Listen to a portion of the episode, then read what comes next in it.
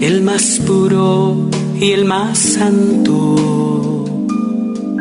Corazón de mi dulce Jesús. Eres siempre mi dicha y mi encanto. Eres siempre mi paz y mi luz. Eres siempre mi dicha y mi encanto. Eres siempre mi paz y mi luz. Mes de octubre, un mes de santas gigantes en el corazón de Jesús. Comenzamos con Teresita de Niño Jesús. Seguimos con Santa Faustina. Continuamos con Teresa de Ávila, Santa Margarita María Lacoque y grandes hombres, San Pablo de la Cruz. Octubre también mes de San José, por ser esposo y radiado por la Virgen María del del Rosario. Temporada fuerte de oración, de la más fuerte de oración, con las revelaciones y los mensajes a estas grandes santas, las vivencias de santas, todas pertenecientes a comunidades que han marcado pautas en la historia eclesial del mundo. Este es un programa dedicado al Sagrado Corazón de Jesús, con todas sus amorosas esposas, con todas las que Él ha conducido a ese camino de santidad, de revelaciones y de las grandes manifestaciones con grandes mujeres del mundo. Con ustedes, María Clara Espinosa. A quien adoras, nada temas contigo, aquí estoy Corazón, el más puro y el más santo. Corazón de mi dulce Jesús.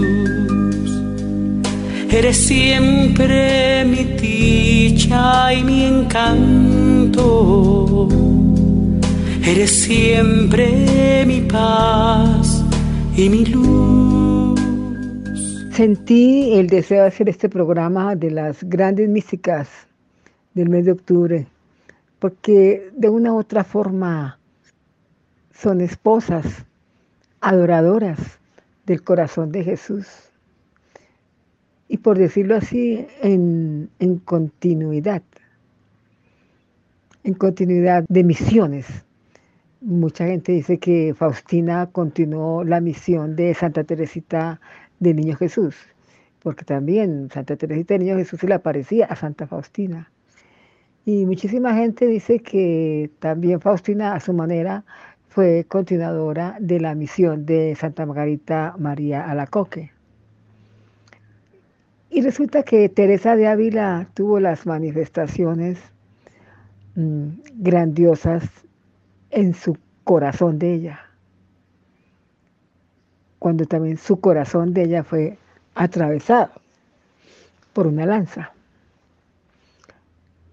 Entonces, mm, qué maravilla que nos sintamos rodeadas de ellas, que sintiéramos que al hacer este programa estamos como una charla tomando el café con las santas amorosas que han dedicado su vida a adorarlo. No es tomar un café, es vivir con Él eterna y permanentemente a la manera de ellas, bajo la dirección de María Santísima, porque María fue también la gran madre y ellas, todas estas santas, emocionadas con la madre. Al fin y al cabo, lo que siempre se ha dicho, que quien escoge las esposas de Cristo es su madre, María de Nazaret. Vemos cómo nos sale este programa el día de hoy hablando de cada una de estas almas místicas. Quiero iniciar con Santa Faustina, con una frase que le da a Jesús interesante. Le dice a ella, mm, en el año 1934, le dice, Te doy una pequeña parte, Faustina, en la redención del género humano. Tú eres el alivio en el momento de mi agonía. Se lo dice él directamente, que ella es el alivio en el momento de la agonía. Y ahí queda sellada la visión fuerte, parte de la visión fuerte de Santa Faustina de conseguir la misericordia del corazón de Jesús en la hora de la muerte. Particularmente he experimentado esta compañía de Faustina ante varios agonizantes, de rezar con ella, de compartir con ella esta salida, como diríamos, estas ayudas a salir de este plano de la tierra y entrar en el plano espiritual, en el plano del Padre, en su mundo, para encontrarnos con todo lo que es el reinado y el imperio de Jesús, del Padre y del Espíritu Santo y de todos los santos y de todos los santos ángeles, de la corte celestial, de lo que es la vida eterna. Faustina específicamente fue seleccionada para la coronilla de la misericordia y seleccionada en el aprovechamiento de las 3 de la tarde. Por eso, que dicha que siempre que estemos pensando en el mes de octubre, pensemos en el mes de Rosario y la compañía de que se ha rodeado Jesús también en este mes. Igualmente le dice Jesús en otra ocasión, hija mía, quédate tranquila me encargo de todos los asuntos relacionados con tu misión. Yo mismo los resolveré con las superioras y con el confesor. Yo mismo lo resolveré. De aquí llegamos a, esa instancia de la fe y de la entrega completa que a la manera de ella deberíamos tener todos. Y es que él se encargue. Porque nosotros diríamos que no podemos resolver nuestros propios asuntos. Lo resuelve Él porque Él los ha planeado. Así de sencillo. Aquí viene un comentario en el mismo sentido de Teresita Niño Jesús, cuando dice, jamás se tiene demasiada confianza en Dios, tan potente y tan misericordioso que es. De Él se obtiene todo cuanto de Él se espera. De Él se obtiene todo porque es que Él también espera de nosotros. Y con el criterio anterior, ¿no? De toda forma, Él sabe cuál es el camino preciso que ha diseñado para que las almas puedan hacerlo todo. Las almas pequeñitas, a la manera de Teresita, y las almas también que Él ha hecho gigantes viviendo en su divina voluntad. Teresita era feliz de llevarle rosas y deshojarlas ante el crucifijo. Qué bonito detalle, llevar rosas y deshojarlas, acariciando con cada pétalo, como si fuera acariciar las reliquias verdaderas o las verdaderas llagas de Jesús en la cruz. Decía ya por eso, ¿no? Recoged estos pétalos que más tarde os servirán para obsequiar. No perdáis ninguna han servido para obsequiar y han sido obra de milagros. Por eso, estas mujeres fuertes de octubre, estas mujeres recias, abanderadas en amar, se conjugan precisamente con ese esposo en el cual confían plenamente. Qué belleza que nos acostumbremos a acariciar con rosas tu cuerpo santo, tu cuerpo que es nuestro, porque tú no lo dejaste precisamente para que fuera nuestro alimento. Jesús siente la caricia de nuestro amor. Siente la gratitud que sentimos todas las que te amamos, todos los que queremos cercarte para decirte gracias por dejarte amar.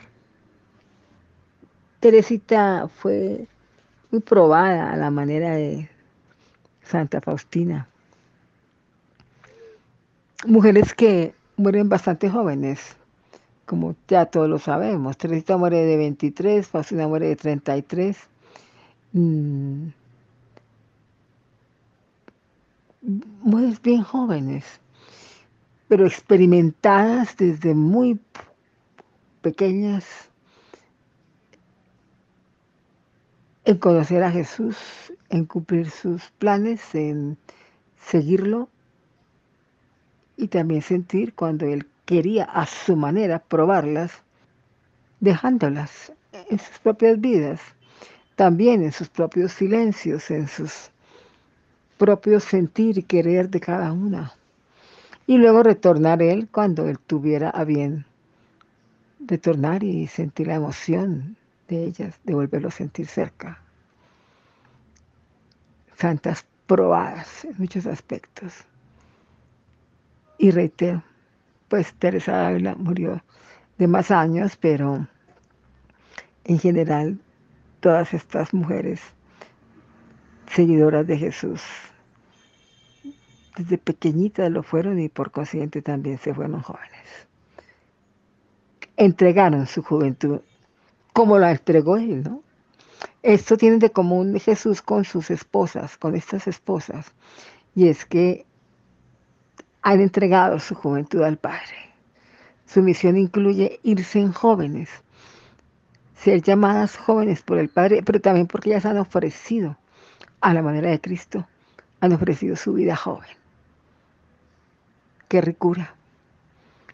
Pero comprendieron todo también, muy pequeñitas, y por eso viven una vida intensa y rápida. Rápida en la tierra y larga en la vida eterna, para que la disfrutemos. Hoy las invocamos, queridas amigas.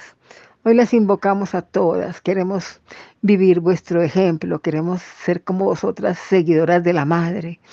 Y todas temperando siempre en las moradas del corazón de Jesús, como diría Teresa de Ávila, transverberada ella precisamente en su corazón. Todas conocieron la belleza de su corazón, todas enamoradas de su divina paz, de su belleza de hombre divino, pero enamoradas también de la misericordia infinita y de la ternura de su corazón.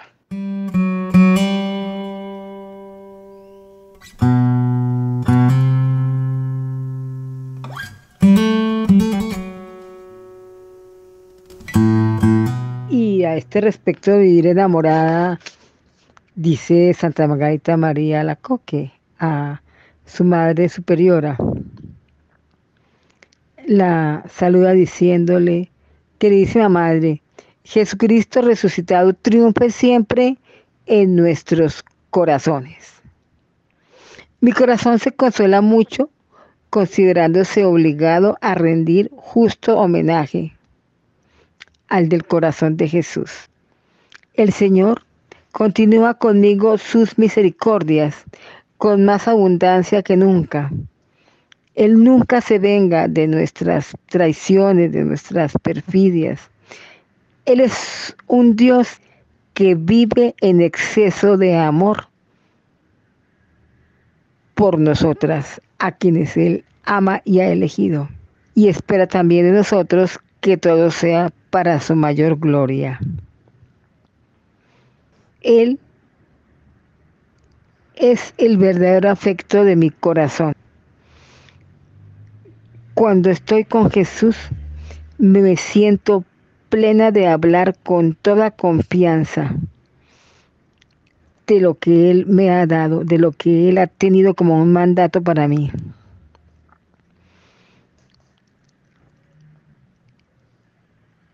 En general, Él ha hecho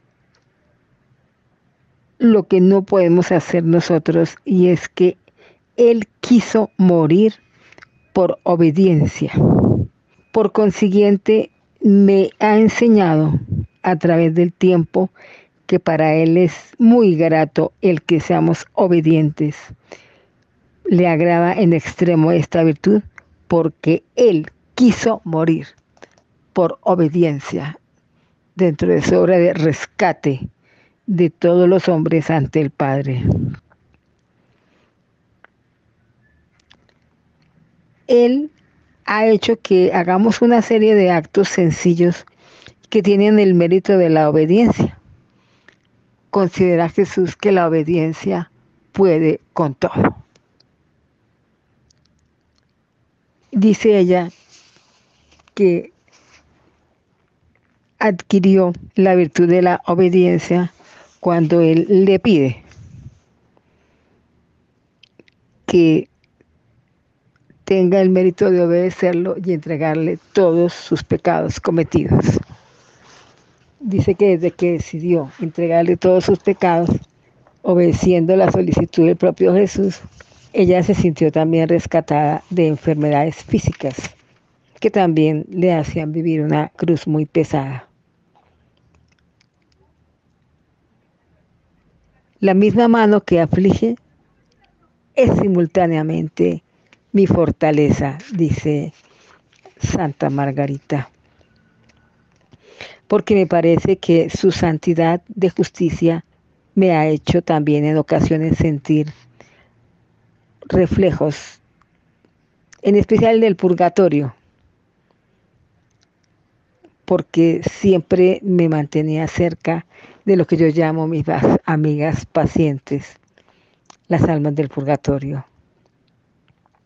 También relata aquí Santa Margarita con esas amigas, como ella en una ocasión estaba como una persona en agonía, a quien fuera menester arrastrar con cuerdas para llevarla al lugar de su empleo que son el hacer los ejercicios espirituales. Dice Margarita que ella no sentía ni su entendimiento, ni su voluntad, ni su imaginación, ni la memoria, que todo se había alejado de ella, o sea, memoria, entendimiento y voluntad, las facultades del alma, dejándola sin fuerzas. Pero las penas que le imprimían tan vivamente en el alma penetraban hasta la médula de los huesos. Todo mi ser sufría, dice ella, pero yo dentro de esta sumisión a la voluntad de Dios, adoraba porque me sentía feliz de cumplir sus eternos designios. Pienso que finalmente no estamos entrenados en aceptar los designios de Dios. Estamos muy llenos de nuestro propio querer, de nuestros propios planes, de nuestra voluntad o lo que el mundo nos ha seducido desde muy niños, desde muy jóvenes. Y ese tipo de vivencias, de adorar los designios que sean de pronto contrarios a lo que nosotros esperábamos, no es sencillo. Pero qué frase tan hermosa cuando ella, Margarita se atreve a decir que ella siempre ha adorado los eternos designios del Sagrado Corazón. Dice que ella también vivió la disposición de una reverberación y participación de lo que nuestro Señor sufrió en el huerto de los olivos, donde dije con mi divino Salvador, no se cumpla, Dios mío, mi voluntad, sino la vuestra por mucho que me cueste, estando resuelta a sufrir hasta el fin, con el auxilio de su gracia. Pero cuán grande puede creer uno que son sus pecados, pero enfrentados a la bondad y a la petición de perdón que hacemos y de ruego y de agradecer también el regalo de la Madre que nos hizo Jesús en la cruz Nunca nos cansamos de ejercitar el sentir la ayuda maternal. mi querida grande madrecita, se refiere a la Virgen, qué grandes son las misericordias del Señor con la miseria de nuestros pecados. Alabo al Señor porque no estoy ya sumergida por la multitud de mis pecados en el fondo del infierno. Siempre he sentido el deseo de orar en esa hora que Él pide, la hora del jueves al viernes. Y en esa hora veo que Él también representa y ayuda a muchísimas almas del purgatorio para que salgan aplicándole los sufrimientos de esta hora santa que Él pide de jueves a viernes. Me estoy refiriendo porque Radio María está viviendo un buen momento dentro de sus transmisiones en que ha enseñado la devoción de las almas del purgatorio. He visto una intensidad que le ha dado el propio director de la emisora a las almas del purgatorio. Y por eso me parece importante también decir que en esa hora santa que pide el corazón de Jesús, entre 11 y 12 de la noche, se rescatan también o salen de allí del purgatorio muchas almas para la gloria del Padre realmente no se ha difundido muchísimo en esta hora, que siempre es la hora de, reparación que la ha solicitado. Pues ya otros grupos en el mundo que son devotos de la sangre de Cristo de la hora de Getsemaní, han propagado bastante precisamente el que se realice en los amaneceres, las vigilias, mm, no solo la hora de 11 a 12, sino vigilias largas, de jueves a viernes. Pero tal vez lo que no contábamos con ese énfasis que lo hace desde 1683, que lo hace Santa Margarita, es cómo también en estas horas de 11 a 12 de la noche el Señor ayuda y es misericordiosísimo con la salón del purgatorio. Es un incentivo más para que estemos siempre juiciosos ante esa hora santa solicitada por Él.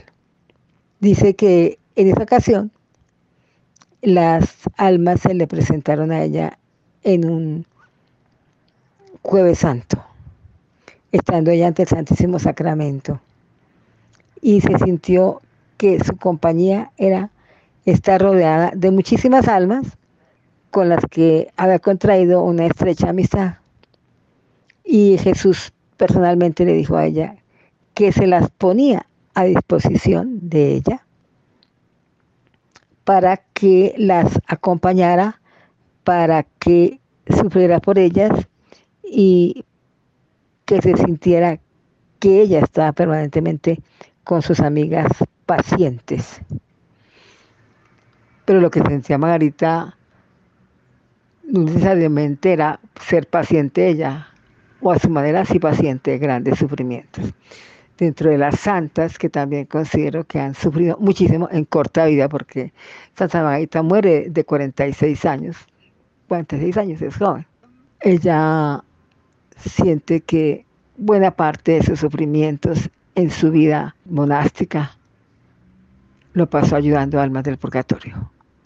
O sea que definitivamente el Señor tiene unas misiones gigantes para todas todas han enfrentado el conocimiento del purgatorio, del infierno.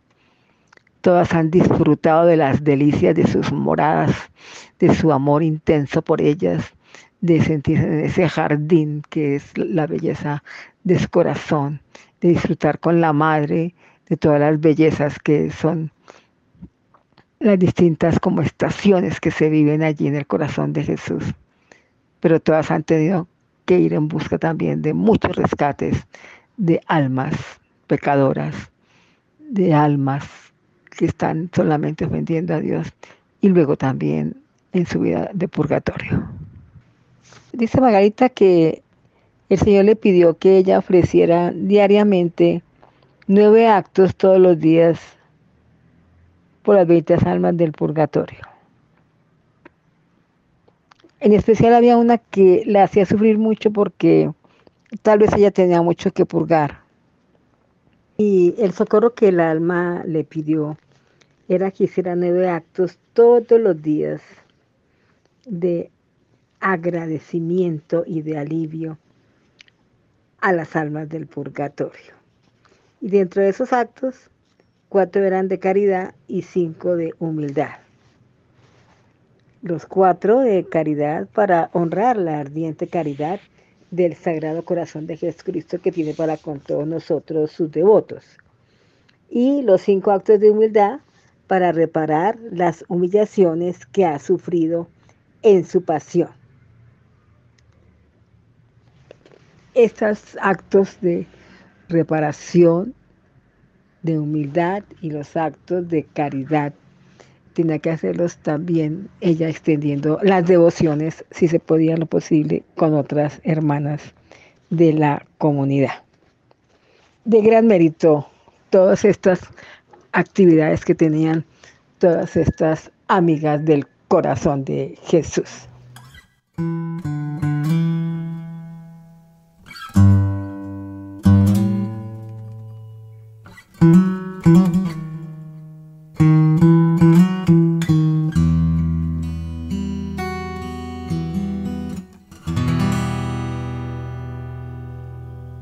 Pero hagamos invocaciones con Santa Faustina a la Divina Misericordia en este día de hoy pidiéndole gracias. Por eso cantaré las misericordias de Dios para siempre Dios Todopoderoso. Te glorificamos, alabamos tu poder. Ante ti la tierra se inclina y admira tus obras. Como tú eras en el principio, así serás para siempre. Todo lo que te puede alabar, querubines y serafines, cantan un himno de júbilo. Todos los ángeles te sirven y están llamando sin cesar. Santo, santo, santo, santo Señor Dios Sabaoth, santo Dios de los ejércitos del cielo, poderoso Salvador en la misericordia. Cielo, tierra, aire y mares están llenos de tu gloria, todo es tu propiedad. Oh Santa María, intercesora de la Divina Misericordia, ruega por nosotros en este momento, cuando el mundo está esperando que vuelvas tu misericordia, oh Dios de bondad. Solo tú eres bueno. Pero nuestras miserias, nuestras innumerables faltas y una confianza no sin límites es la que de pronto nos alejan de ti. Tú eres el Padre de compasión, tú eres el Dios de todo consuelo. Tú nunca abandonas a las almas que confían en tu misericordia. Oh Dios de compasión, solo tú me puedes justificar. Tú no rechazas nunca a tus hijos. Siempre volvemos a tu corazón misericordioso, donde nadie jamás ha sido rechazado, cual gran pecador que siempre era. Oh manso Salvador, después que tú mismo prometiste que antes que el cielo y la tierra desaparecieran en la nada, que nunca jamás un alma confiada obtenga tu misericordia, conceda, oh Dios, que ningún alma se separe de ti sin haber recibido tu perdón, tu consuelo y nuevas gracias. Amén. Jesús dice, el amor es una flor, la misericordia es de ella la fruta. Cuando un alma tiene dudas, que diga las invocaciones divinas para encontrar confianza. Recemos en especial por las almas que tienen poca fe. Se siente una paz tan grande.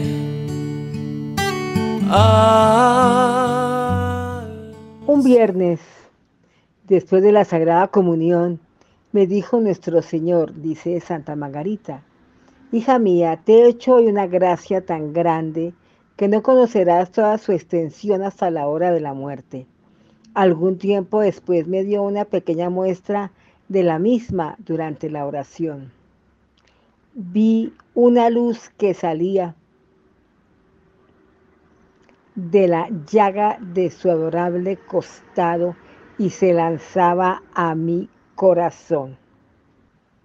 Sentí al mismo tiempo vivísimo ardor y oí que me decía, de este modo mi amor se derrama a la continua en el corazón que te he dado, y éste devuelve con otro derramamiento semejante los bienes a su manantial.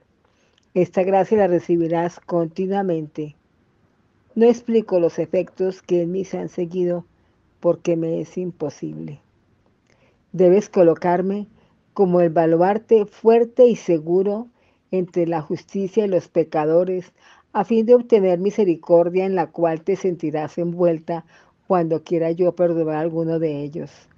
Le dice Jesús de nuevo a Santa Margarita, debes entonces ofrecerme a mi eterno Padre como el único objeto de sus amorosas complacencias, en acción de gracias por la misericordia que ejerce con los pecadores. También conocerás cuando el alma persevera en el camino del cielo, porque te haré participar un poquito del gozo que con ello reciben los bienaventurados y todos por la comunicación de mi puro amor.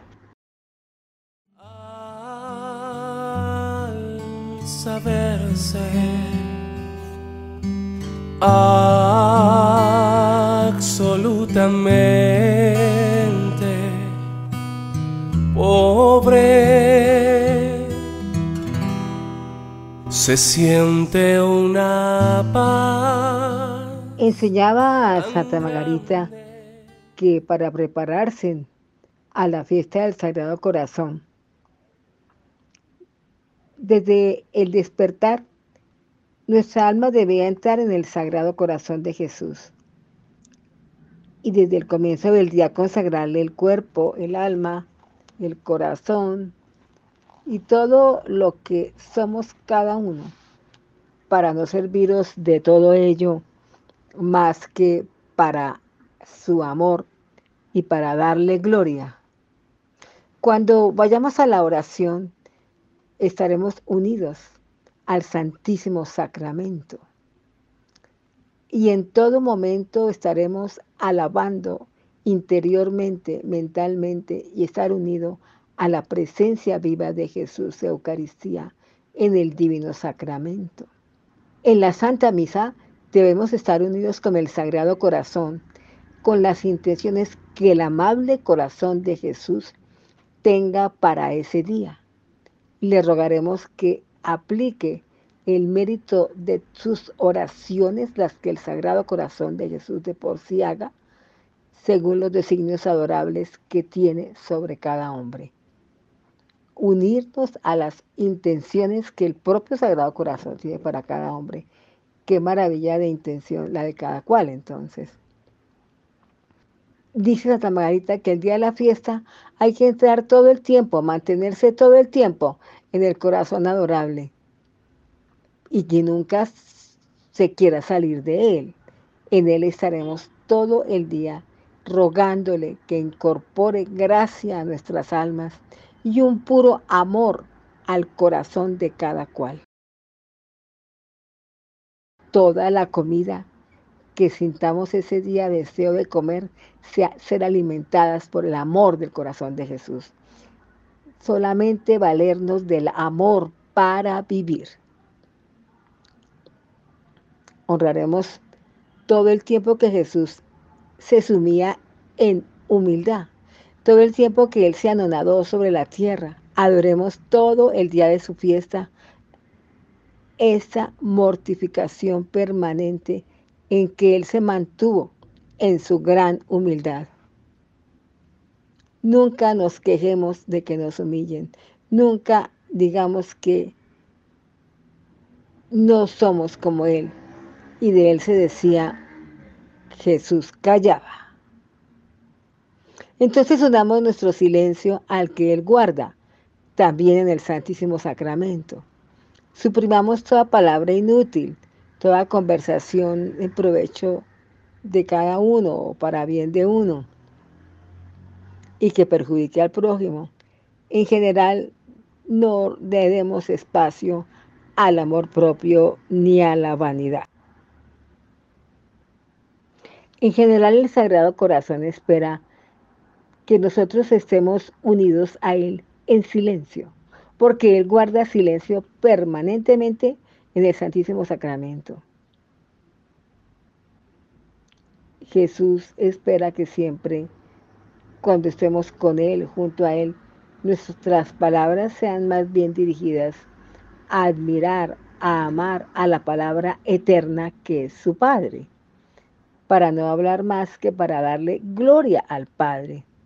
Tener cuidado de que la lengua que te sirve tan a menudo de puente para llegar al corazón de Jesús no se manche con ninguna palabra de burla, de murmuración y de falta de caridad.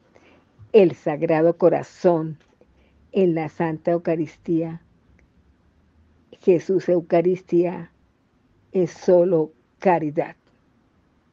No acepta la falta de caridad porque nos pueda manchar.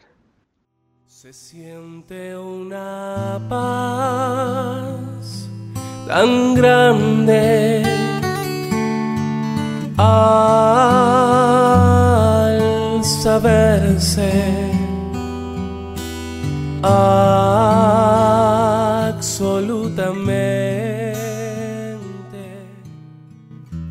Jesús siempre se considera pobre estando en el Santísimo Sacramento. Por, pobre porque está enriqueciendo a cada ser que está con Él, a cada ser que piensa en Él, a cada ser que lo ama, a quien se ponga frente a Él, está es despojándose del amor para darlo a quien esté frente a Él. Es su amor donado, persistente, permanente, constantemente a las criaturas y él no está pensando nunca en su vana complacencia o en su propia estima. Jesús en todo momento en la Eucaristía obedece al sacerdote, bien sea bueno o malo. No demuestra su repugnancia y su corazón puede ser muy manchado de los pecados de los celebrantes y de los pecados de quienes han tomado la comunión. Por eso debemos siempre estar renunciando a nuestro propio juicio. Llevar los ojos bajos, levantando los ojos del alma a Jesús en el Santísimo Sacramento. Siempre que cometamos fallas, vamos al Divino Corazón de Jesús y le presentamos la falla cometida y le pedimos la virtud que supla ese defecto que manifestamos en nuestras faltas. Roguemos entonces al Padre Eterno que Él sinceramente restituya nuestra alma con virtudes contrarias a las que mantenemos. Dice Santa Margarita que el Sagrado Corazón de Jesús le mostró que la devoción del corazón de Jesús es como un árbol que había sido destinado desde toda la eternidad para que germinase y echase sus raíces en medio de las casas dedicadas a Él. Que en cada casa que es dedicada al corazón de Jesús se pueda recoger frutos. Ese es su deseo y ese es su gusto. La devoción al corazón de Jesús tiene que dar frutos donde sea, en colegios, en instituciones, en empresas, en hogares. No será igual para todos, pero cada lugar tiene que aprovechar conforme a la buena disposición de que allí se están produciendo donde está el Sagrado Corazón, donde se ha consagrado al Sagrado Corazón, la familia, las instituciones, donde se ha consagrado la vida, el tiempo en que se vive en una casa, donde se consagra a la salud eterna, la propia salud. Debemos entender que son lugares realmente del Espíritu Santo. El Sagrado Corazón de gusta ser honrado en donde esté su cuadro, en donde esté su imagen y donde generalmente se haya podido ya también realizar una consagración del lugar. Esto es querer al divino corazón de Jesús. Es que quien ama el corazón de Jesús debe sentir que debe darle tributo permanente y constantemente. No es solo los primeros viernes, no es solo un día de ocasión que alguien nos invite a rezar. Es permanente, diaria, insistente, constantemente, rendidamente. tenemos que tener una devoción tan intensa, tan fuerte, porque pueden llegar momentos en que se nos puede acabar la intensidad. Y si no hemos manejado tiempos de intensidad en la devoción al corazón de Jesús, no podremos manejar los tiempos escasos el tiempo intenso cuando se sienta ese momentos febriles de orar, de estar con Él, de hablarle, de sentirlo, de que nos transmita su amor, sus virtudes, de que nos dé el cariño hacia el prójimo, de que nos dé la gratitud hacia el Padre, de que nos dé el amor a su madre, de que nos dé el amor a su Padre San José, de que haga sentir cariño en los padres, con los padres, en los hermanos, en las amistades, en los compañeros de trabajo, el amor del corazón de Jesús sonando, tintilando cada tiempo, cada momento, refrescando con gotas saludables de amor los corazones de los hombres. Esa debe ser nuestra estancia diaria, permanente, eterna en su corazón. Y al no contar más que con Dios, no contar más con Dios.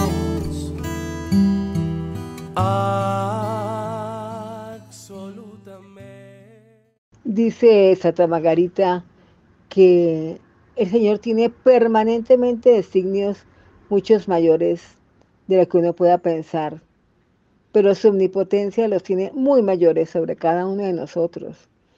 Él puede esperar mucho y puede darnos igualmente mucho. Él puede entrar con pompa y magnificencia en nuestros hogares. Él puede entrar en nuestra casita, que es nuestro corazón. Pero también Él puede no verse honrado. También Él puede ser ultrajado, despreciado. Su pasión no puede ser eh, despreciada por los hombres. Sin embargo, es olvidado. Sin embargo, son solamente ciertos días que le dedicamos cuando deberíamos tener una constancia permanente. Jesús sintió bastante amargura durante su pasión y muerte, precisamente porque veía como el desprecio y como la tacañería, por decirlo así, en amor nuestro hacia Él, en reverencia nuestra hacia Él, en palabras amorosas de gratitud, de efervescencia hacia Él, el reconocerlo siempre como Rey. Por eso debemos pensar que todos somos hijos privilegiados, todos somos los primogénitos en el Sagrado Corazón de Jesús y que hemos nacido allí por la misericordia de Dios. En su divino corazón hemos tenido también nuestro nacimiento y por los méritos infinitos de su sagrada infancia podremos alcanzar un nacimiento a la gracia y a la gloria eterna por la consagración que hagamos a su persona, a su corazón adorable, nuestra constancia en amarlo, nuestra constancia en repetir las consagraciones. Él quiere alcanzar victoria de nuestros corazones sobre el suyo y su victoria en los nuestros. Por eso su medio sobre lo de los grandes de la tierra es querer reinar en nuestros corazones como si nuestros corazones fueran un palacio para Él. Así debemos sentirnos somos un palacio donde mora el Rey de Reyes. Somos un palacio donde están todas las armas de defensa contra la malignidad. Porque todo lo que Él nos da es triunfo, es triunfo contra nuestros enemigos, visibles e invisibles. Porque Él abate a nuestros enemigos, Él abate el orgullo, Él abate la soberbia. Y Él es el victorioso para todos los enemigos del alma y de la iglesia. Absolutamente pobre. Y al no contar más que con Dios no contar hay algo en común que tienen todas estas esposas de Jesús y es que Jesús les ha dicho a todas que vayan donde nuestros hermanos os necesiten. Vuestros hermanos se reconocen por no pensar más que en sí mismos, pero Jesús espera que así no seamos nosotros. El que quiera ser el primero entre vosotros, que sea vuestro servidor. Al corazón de Jesús hay que agradarlo cada día, es lo que se percibe en todas estas santas que él ha tratado. Ellas le han dado suficiente amor a todo instante, a todo momento, supliendo el que otros no le damos en la proporción que él lo espera, o no se lo dan, o son indiferentes, o no creen en él. ¿Dónde están los samaritanos que Jesús ha formado? Porque Él nos ha formado a través del Evangelio con la historia de los samaritanos. ¿Dónde están esos cristianos que imitamos a Cristo? ¿Estamos todos temerosos de dar testimonio? Estamos todos temerosos y por eso no contradecimos a los que lo odian, a los que lanzan improperios contra Él.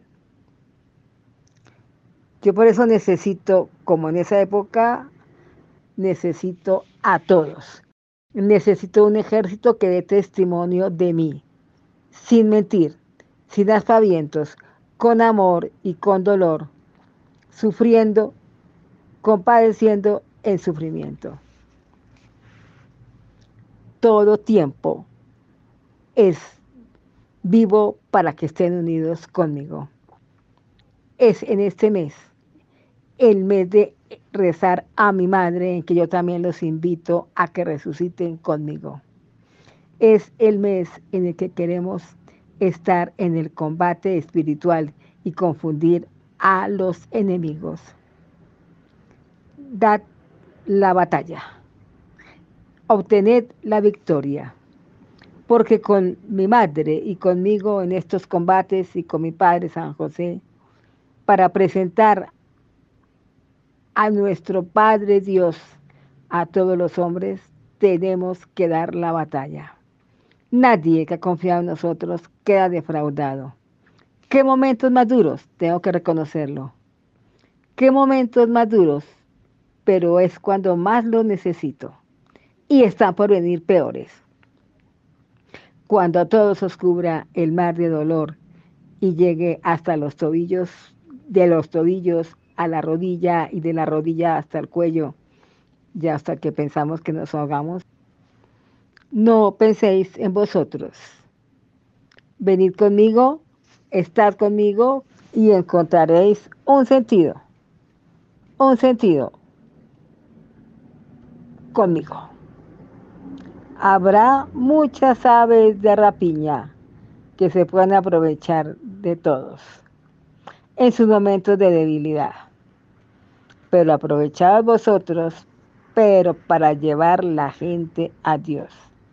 No seáis buitres, sino ángeles que pondrán a los hombres en contacto conmigo. Un bautizado quiere convivir conmigo. Razón de vuestra esperanza.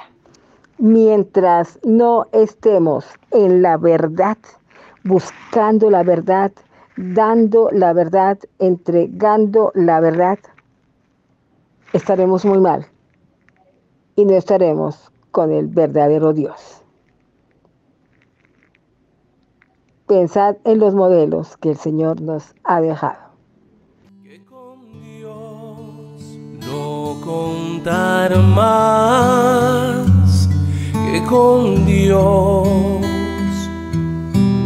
Absolutamente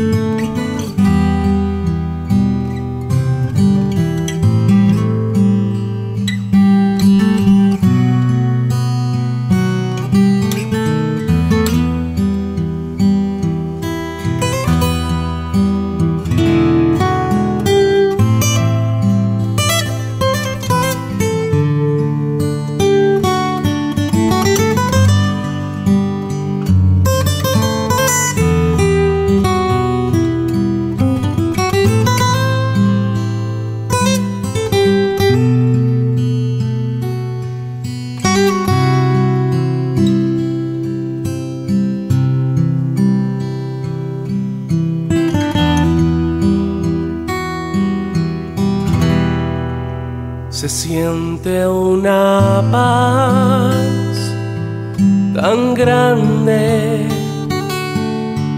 Al saberse absolutamente